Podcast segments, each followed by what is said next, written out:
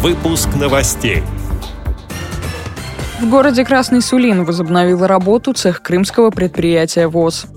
Активисты местной организации ВОЗ Владивостока провели уроки доброты в общеобразовательных школах.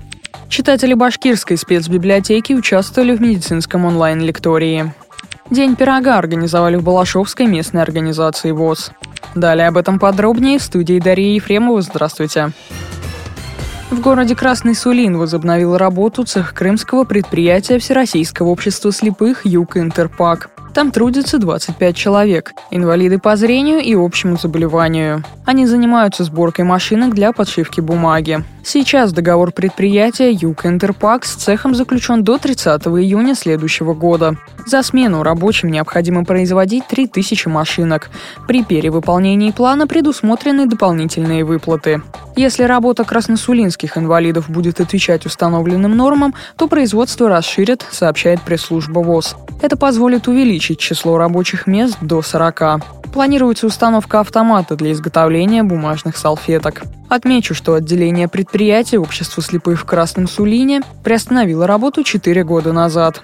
Тогда там производили червячные хомуты для автомобилей. Срок договора с предприятием «АвтоВАЗ», с которым сотрудничал цех, завершился без продления контракта. Специалисты Владивостокской местной организации ВОЗ провели для учащихся общеобразовательных школ экспериментальные уроки по обучению шрифту Брайля. Занятия прошли в пяти районах города. Идею поддержали власти Владивостока. Как рассказала председатель местной организации ВОЗ Светлана Кротинок, в рамках проекта «Уроки доброты» сотрудники организации рассказали ребятам о жизни людей с инвалидностью по зрению, о тифлотехнике, об основных правилах сопровождения незрячего человека, об устройстве городских объектов инфраструктуры для нужд инвалидов и многом другом. Уроки доброты проходили у нас в следующем порядке. Сначала мы рассказывали о Луи Брайле и о его системе. Затем мы ребятам давали карточки с зашифрованными пословицами и поговорками, написанными системой Брайля. И они расшифровывали с удовольствием, изучали буквы. Затем мы ознакомили ребят с тифлосредствами, благодаря которым жизнь инвалида делается ярче и интереснее. Показывали им телефоны, как пользуется слепой человек телефоном, сенсорным телефоном. Ребята восприняли очень позитивно подобные уроки. Возникало много вопросов. Ну, например, как мы готовим, или как человек ориентируется в магазине, или какие сны снятся слепому человеку. Много было вопросов о собаке-поводыре, сколько она стоит, где их воспитывают, какие собаки нужны. Читатели Башкирской республиканской специальной библиотеки для слепых приняли участие в проекте онлайн-лектория «Медицинские знания в глубину».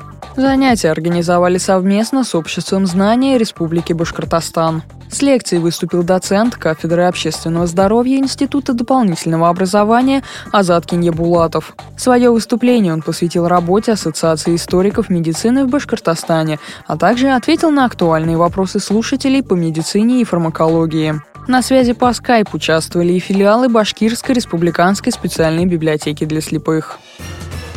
В Саратовской области в Балашовской местной организации ВОЗ провели День пирога. За большим хлебосольным столом, организованным силами благотворителей, члены ВОЗ говорили много теплых слов о родном крае, вспоминали его историю. Звучали песни и стихотворения, посвященные хлебу и пирогам. Музыкальный подарок к празднику членам Балашовской местной организации ВОЗ сделал коллектив народного вокального ансамбля «Любава».